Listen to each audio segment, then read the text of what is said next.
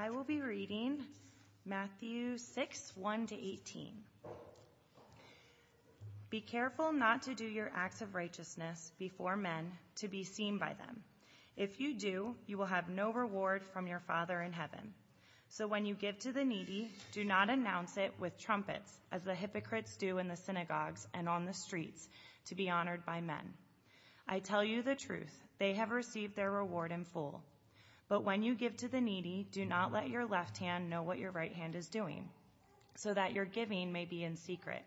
Then your Father, who sees what is done in secret, will reward you. And when you pray, do not be like the hypocrites, for they love to pray standing in the synagogues and on the street corners to be seen by men. I tell you the truth, they have received their reward in full. But when you pray, go into your room, close the door, and pray to your Father who is unseen. Then your Father, who sees what is done in secret, will reward you.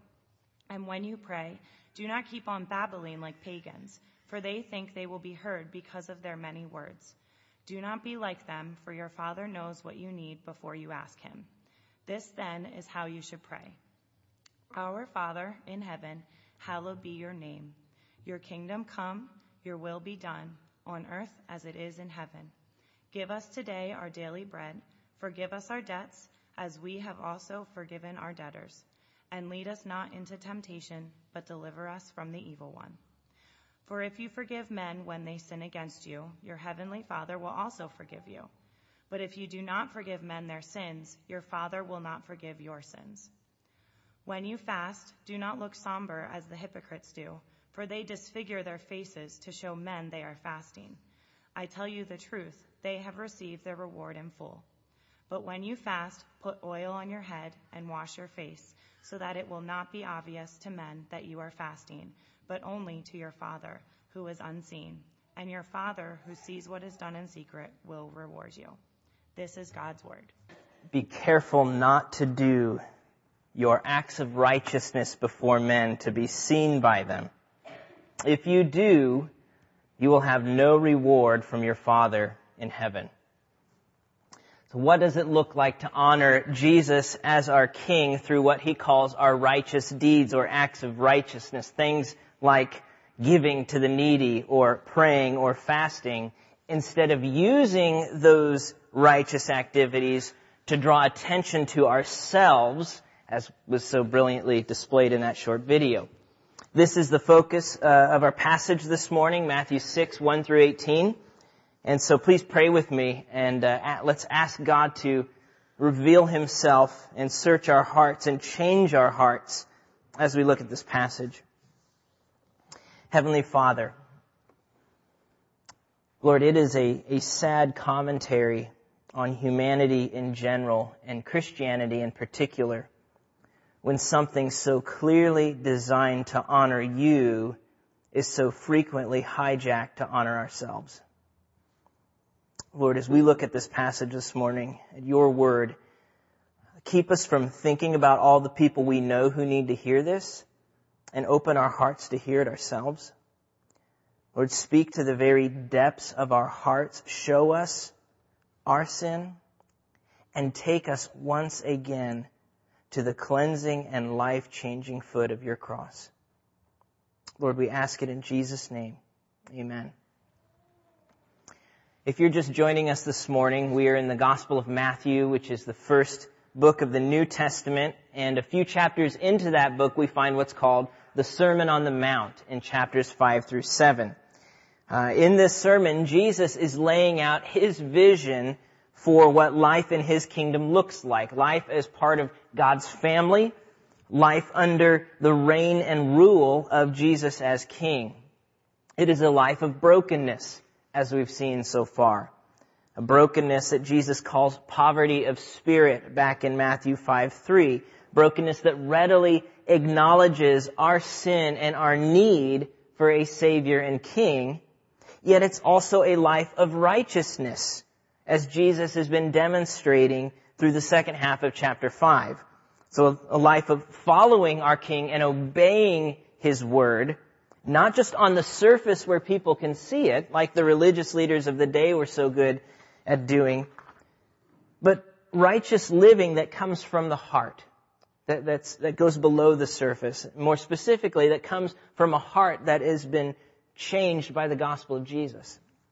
And so as we come to chapter 6 this morning, Jesus is continuing to address this theme of righteousness, of righteous living, uh, righteous living in his kingdom. And in verses 1 through 18, he talks about three specific examples of those kinds of righteous or God honoring activities.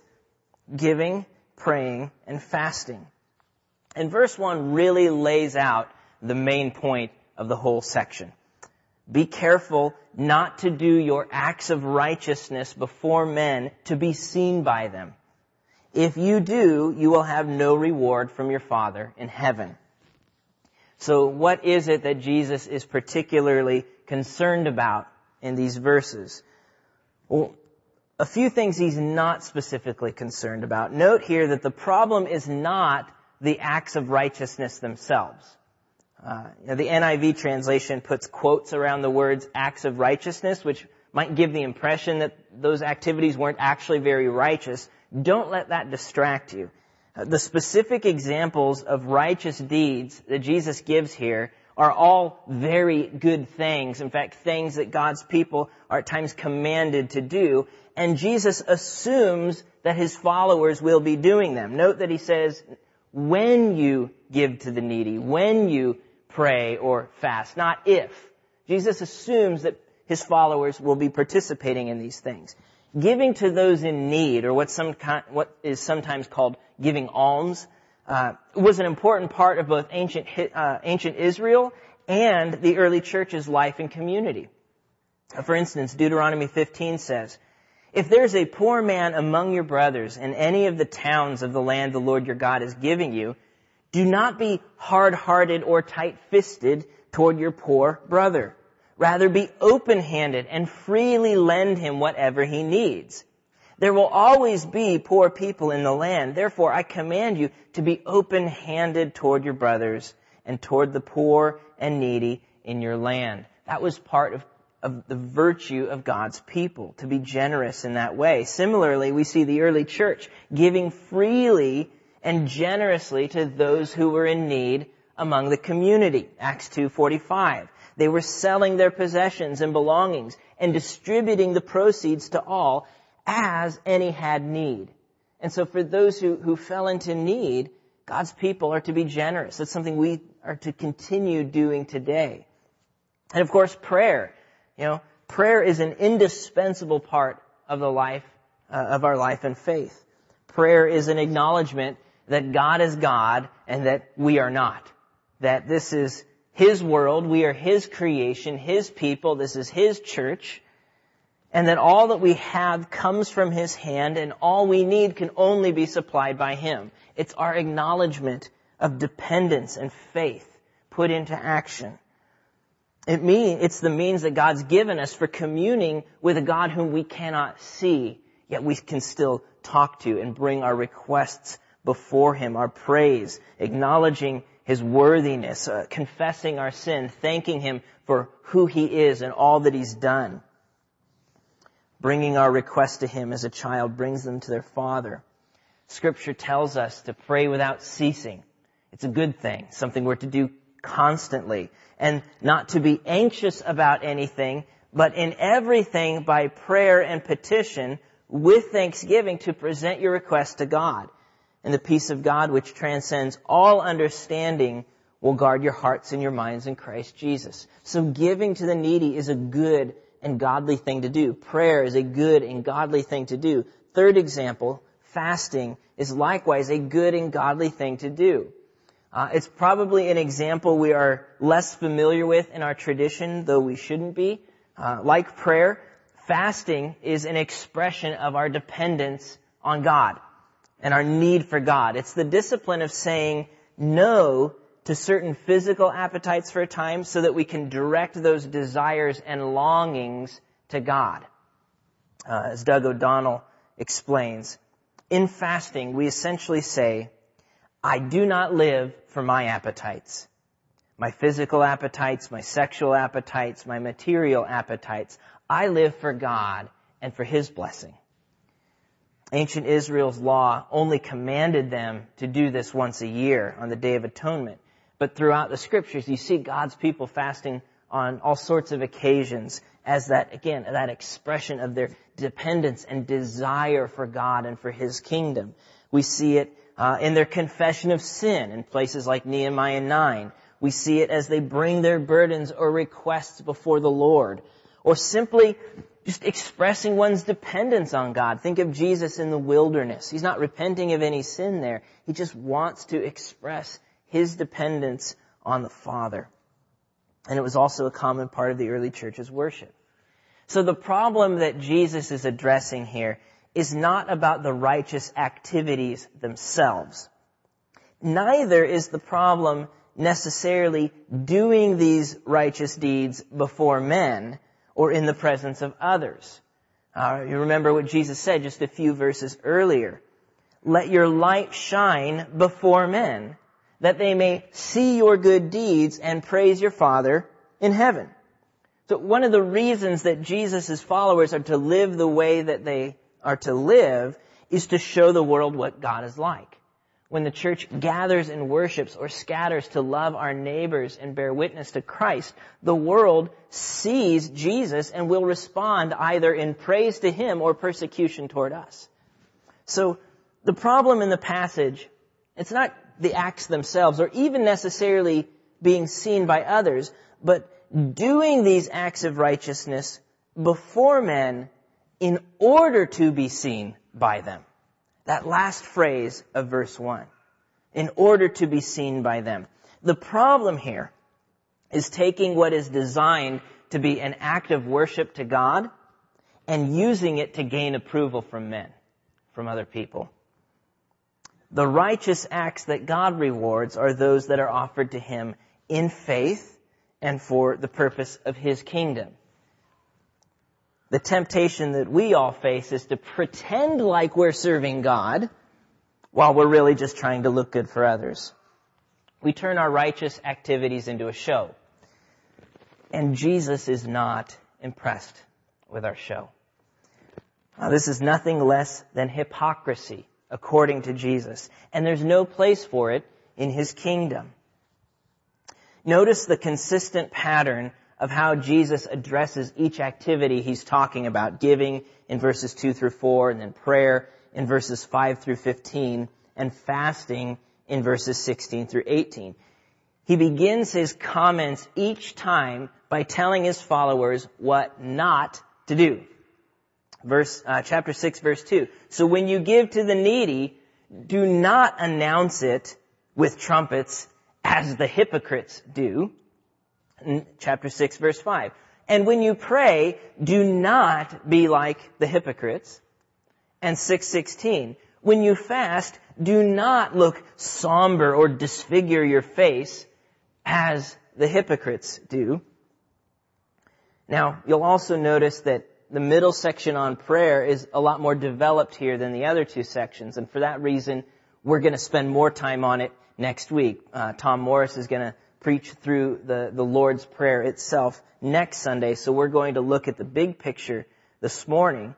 But Jesus' concern throughout this section is that his followers not be like the Pharisees and the religious leaders whom he describes again and again as hypocrites. so what's a hypocrite? What does that look like? Well, very simply, it's somebody who says one thing and does something different.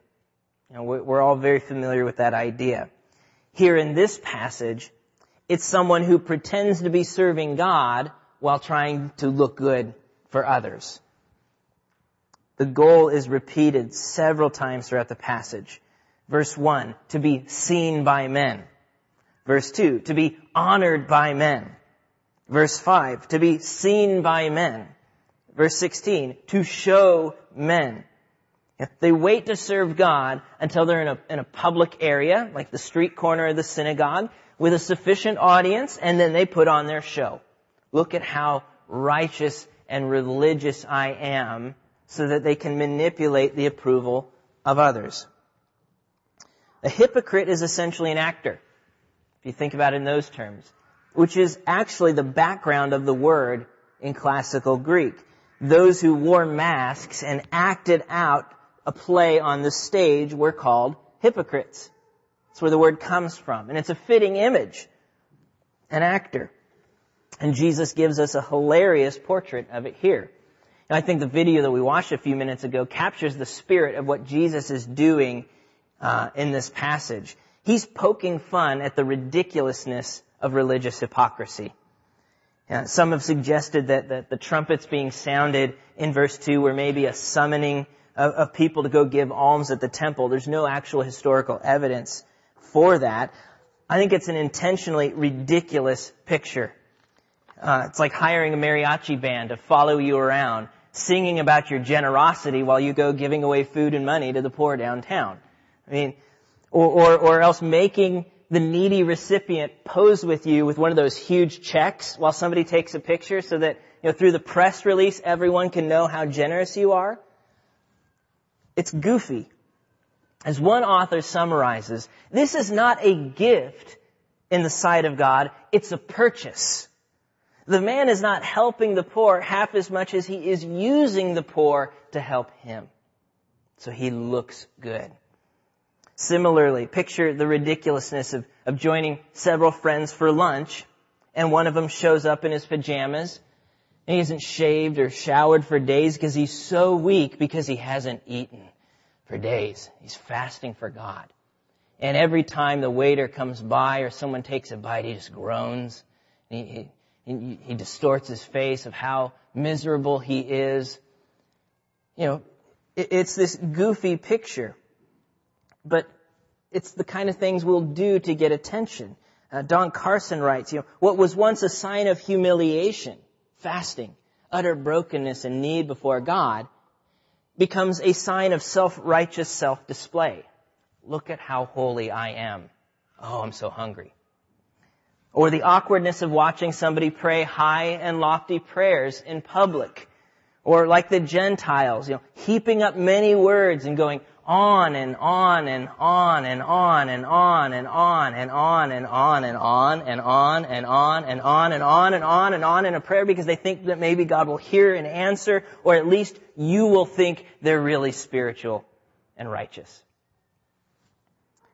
So why do the hypocrites put on such a show? Because they seek a reward. They seek a reward, but not from God. Their eyes are set on what looks like a more tangible and attainable prize, the praise of man. They have invested their identity, their significance, their value in what others think and say about them. And so that's who they serve. It's all about image and approval. And that's something I think we all know a little bit about too, don't we? You know, image management is not just for politicians and corporations. It's what all of us are tempted to do. Every day we pick out the clothes we're going to wear, or put on our, our makeup and hair, or, or what photos we choose to put on Facebook and which ones we keep buried that no one will ever see. How we act differently when others are watching than we would if no one were around. We're insecure about who we really are and so we seek to manipulate others to get their approval by showing them someone we're not. The problem is that when, when what people see doesn't line up with who we really are, that's when we become like the Pharisees. We become hypocrites ourselves. And eventually people will see through the mask. They'll see through the mask, which terrifies us. It's an uncomfortable fact that one of Jesus' most frequent criticisms of the Pharisees is one of the world's most frequent criticisms of the church. David Kinnaman and Gabe Lyons in their research on what young outsiders think of the church today note that 85% of young outsiders have concluded from their exposure to Christians and churches that present day Christianity is quote, hypocritical and 47% of young people within the church agree. Now, if you're visiting with us this morning and this is your first exposure to a church, I'm, I'm pretty guessing that that's one of the assumptions and, and, and notions you come in with you, that, that the church is basically hypocritical. And if you grew up here, you might be thinking the same thing from your years of, of being here.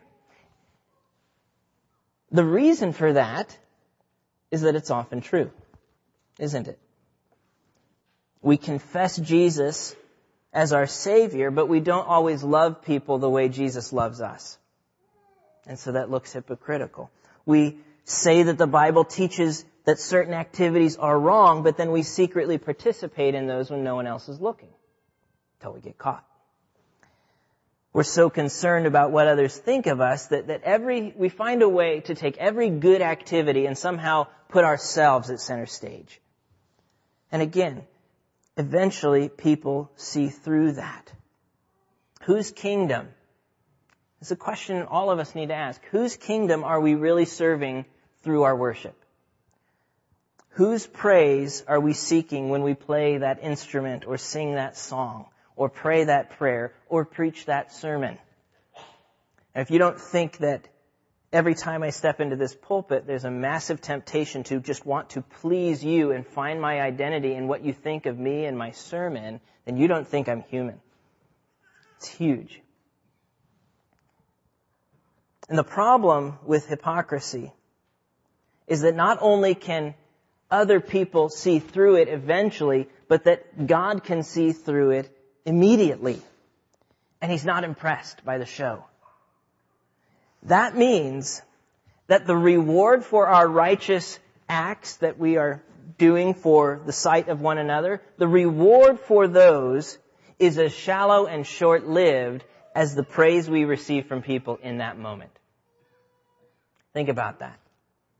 The reward we get from doing our righteous acts in order to be seen by others is as shallow and short-lived as the praise we receive right there and then on the spot from people.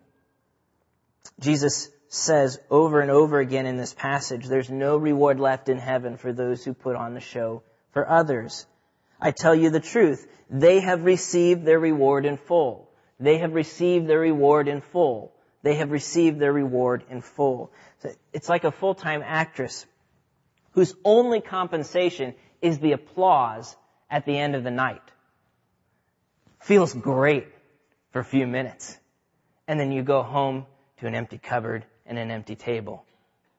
It's as shallow and short-lived as the praise you get in that moment. It doesn't last and it doesn't satisfy and it doesn't come from God. But the righteous acts that God rewards are those that are offered to Him in faith and for the sake of His kingdom. Immediately following each criticism that He levels, Jesus then describes what our righteous acts should look like. And the emphasis in each example is on the secrecy with which we do them. So let's look at verse 3 in terms of giving. Jesus says, But when you give to the needy, do not let your left hand know what your right hand is doing, so that your giving may be in secret. Then your Father, who sees what is done in secret, will reward you. So instead of uh, announcing your gift with trumpets, your care for the poor or for those who are in need should be so subtle and so consistent that you don't even realize or remember you're doing it. It's just part of who you are and it's not a big deal and I didn't even remember doing it. It's just, it's in secret. Now, most of us are not going to be so ostentatious as to hire a trumpet player to advertise our generosity. But we do have more subtle ways of, of tooting our own horn, if you will. Pun intended on that. You know, we brag about it, we boast about it, we blog about it maybe, we find ways to work it into conversations, especially if we think we can stand to gain something from the approval of that person we're talking to. You know, what sacrifice we made and, and so on. But when we do it in secret and no one else knows, the only one we can possibly please or seek to please is God. Our gift is offered in faith for the sake of His kingdom, and there can be no reward for it but from Him. In terms of prayer, Jesus says in verse 6, But when you pray, go into your room, close the door, and pray to your Father who is unseen. Then your Father who sees what's done in secret will reward you. Again, the emphasis on secrecy there. Who is our prayer to and who is our prayer for? If our prayer is to God, then why are we so interested in making sure others can hear us doing it? And if our prayer is for God, then the priorities of His name and His kingdom will be the occupation of our hearts. Because we know that our Father knows what we need even before we ask Him. Again, we'll look more at that next week with the Lord's Prayer and see that unfolded. Now, a good reminder, Kent Hughes reminds us, uh, Jesus was not condemning public prayer. He was condemning the desire to be seen praying publicly. There's a difference. Now, praying together as a body, we see that throughout the scriptures, uh, Psalms and, and, and places, but praying together as a body is an important part of our communion with God and with one another. And in that case, it's very helpful to hear what others are saying so that we can pray with them. Uh, the point of the secrecy here is that the kind of prayer God desires and rewards is that which is offered to Him in faith and for His purposes and that seeks no reward other than what comes from Him. That's the difference. And third example, uh, fasting. Jesus says in verse 17, But when you fast, put oil on your head and wash your face, so that it will not be obvious to men that you are fasting, but only to your Father who is unseen. And your Father who sees what's done in secret will reward you. Again, we ask ourselves the question, who are we seeking to please through our fast? What is it we're really longing for and desiring? Is it God or is it the approval of others?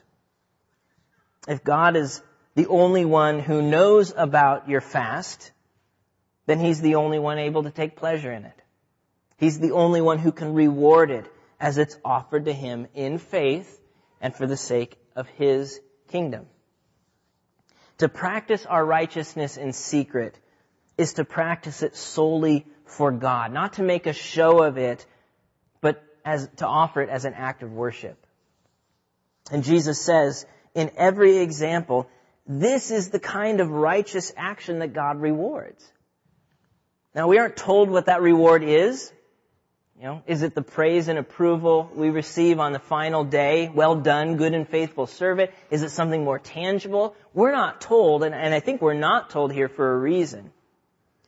We do know that it's not a matter of earning a righteous status before God, as though we can make it up to Him for our sin or, or otherwise earn His forgiveness and approval. Scripture is very consistent that our justification or our are being declared righteous or in the right with God, the clearing of our name is through faith in Jesus, not what we do in our own righteous activities.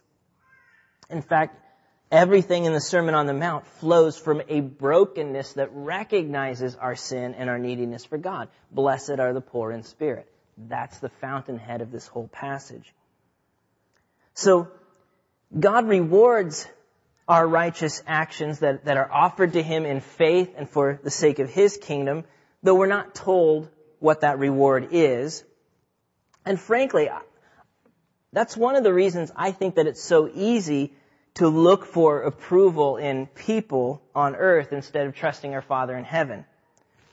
We don't, we can't see the reward, but, but we can see others here. And so I think that's one of the big reasons we're tempted to that. We're, we're insecure and we lack faith, to boil it down.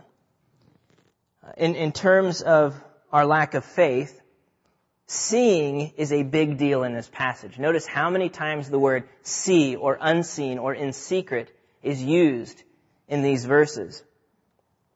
We're not to practice our righteousness in order to be seen by people people whom we can see, who might give us a reward that we can see.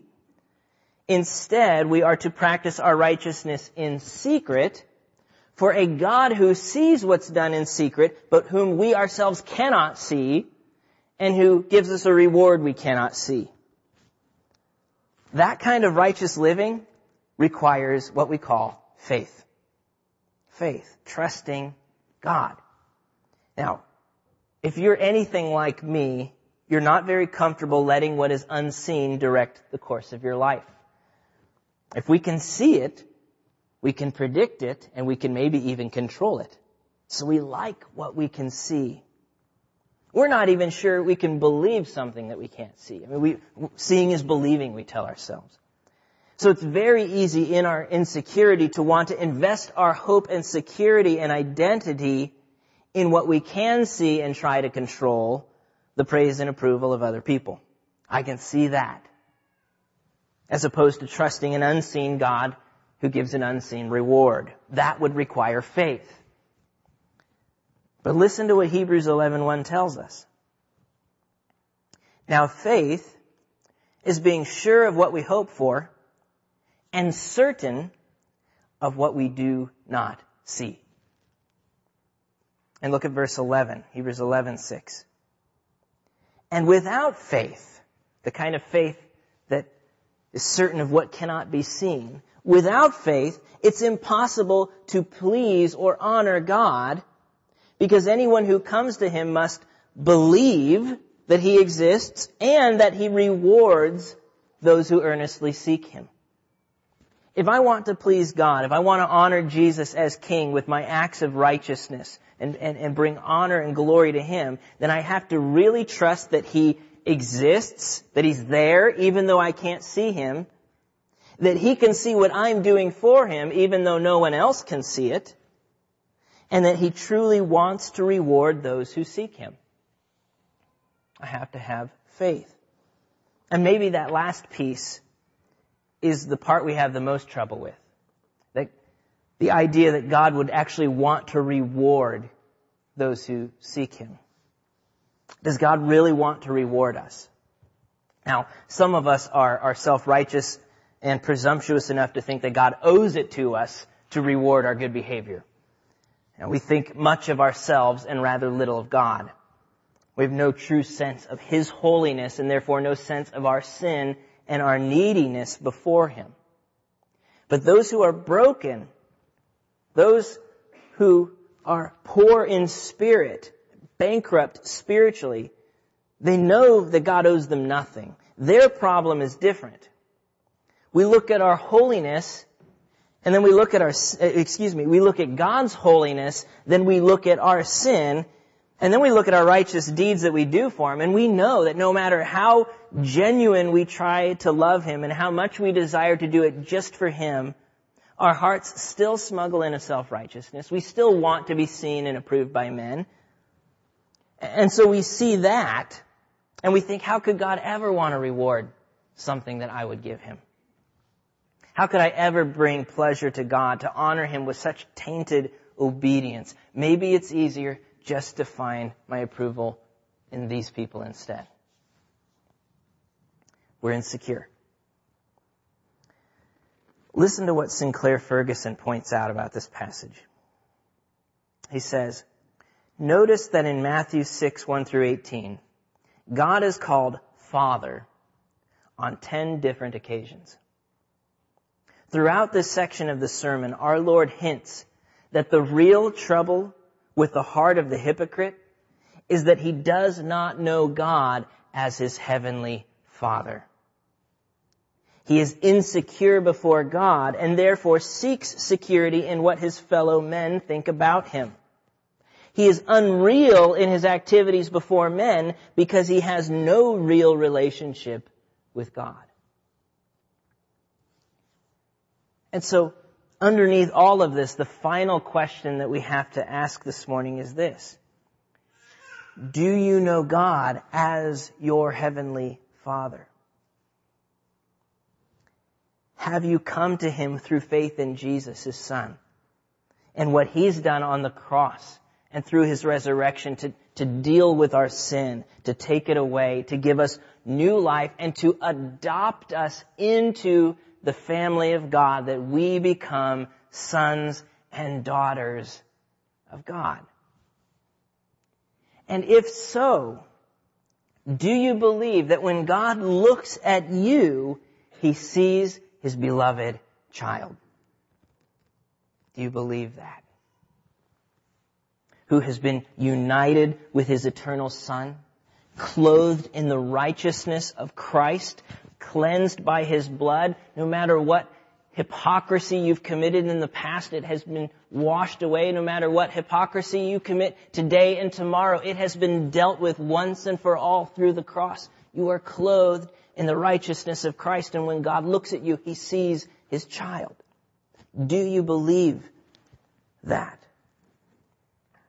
Do you believe that when you pray to God, that God loves to hear you pray?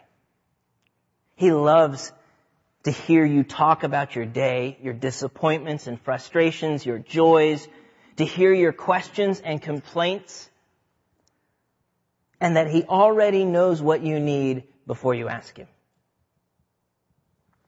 Do you believe that God sees when you honor Him in secret? An anonymous gift to someone in need or or, or saying no to a desire here so you can focus your desire on God. Do you believe that when God sees what you do for Him in secret, that He smiles?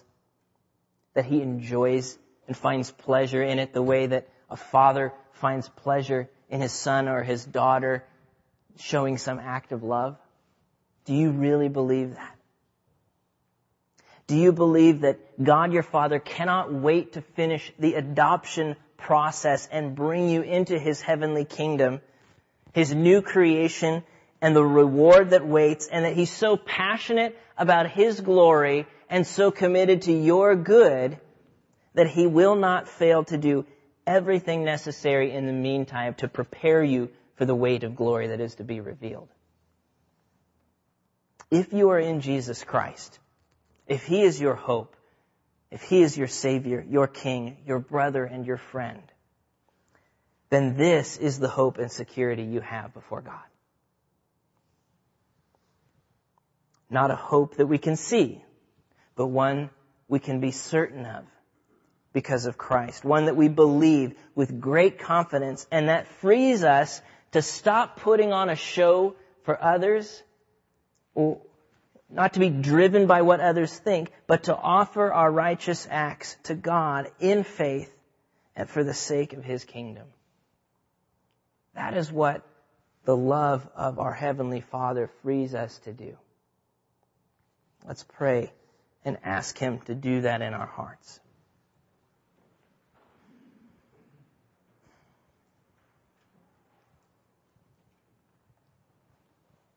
Lord, how often in Scripture you remind us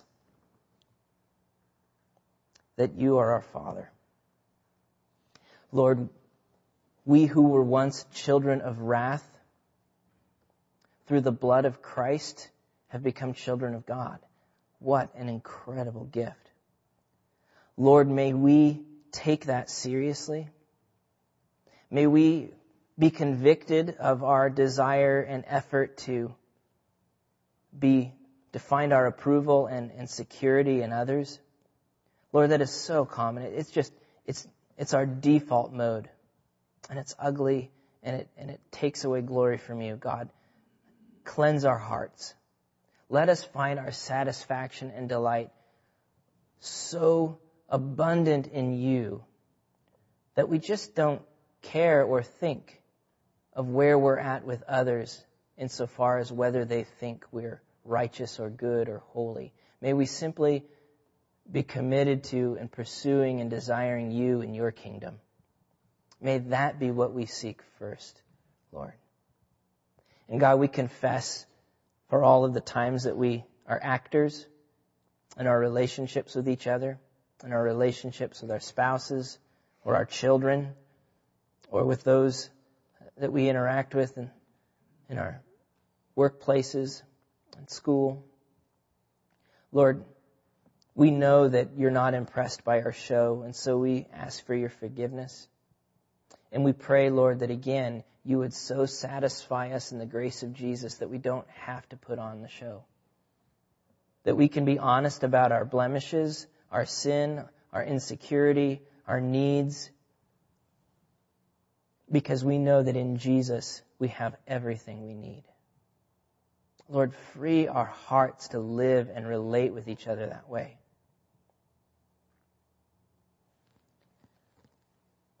Lord, we pray this morning as we celebrate Memorial Weekend. We thank you for so many veterans who have sacrificed so much for the safety and protection of this country at such great cost. Lord, we think of our missionaries this morning as well for Rich and Sue Forson in Romania. Uh, we pray specifically for them this morning. We thank you for the smooth transition you're giving them um, in the leadership uh, of the church, that that's underway and being well received, and we pray that you continue to keep your hand on them. We pray, Lord, for Hans and Rachel Svigum this morning, for Kaya and Thor as they move back to Minnesota this week. Lord, thank you for the time you've given us with them this year as part of this body, for the chance to get to know them.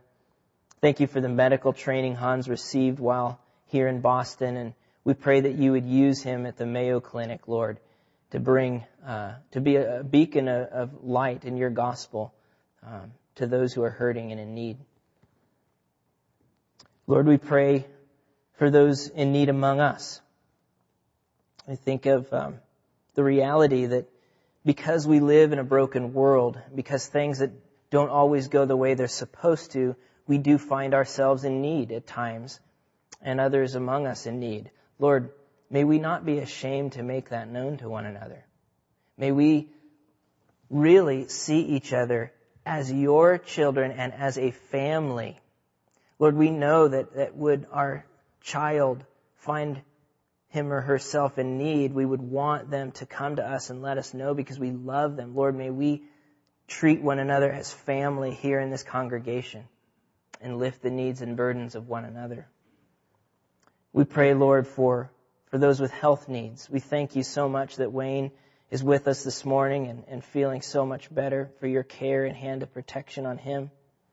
We thank you that Jane Hilton's back with us this morning as well, Lord. Thank you for answering the prayers we've been offering and for bringing healing to her. And we pray, Lord, for others who, who continue to battle in various ways, especially those battling cancer, God. Would you bring healing to Mary Boy, to Steve Gerber, to Bob French, who will be with us next week, and to Rick Brown. Lord, in all these things, we come as needy and humble servants Lord, it's not about what the world or what each other thinks of us. Lord, thank you that you are enough. May that shape our lives. May that fuel our prayer. May it fuel our generosity. May it fuel our desire to know you more. We ask it in Jesus' name. Amen.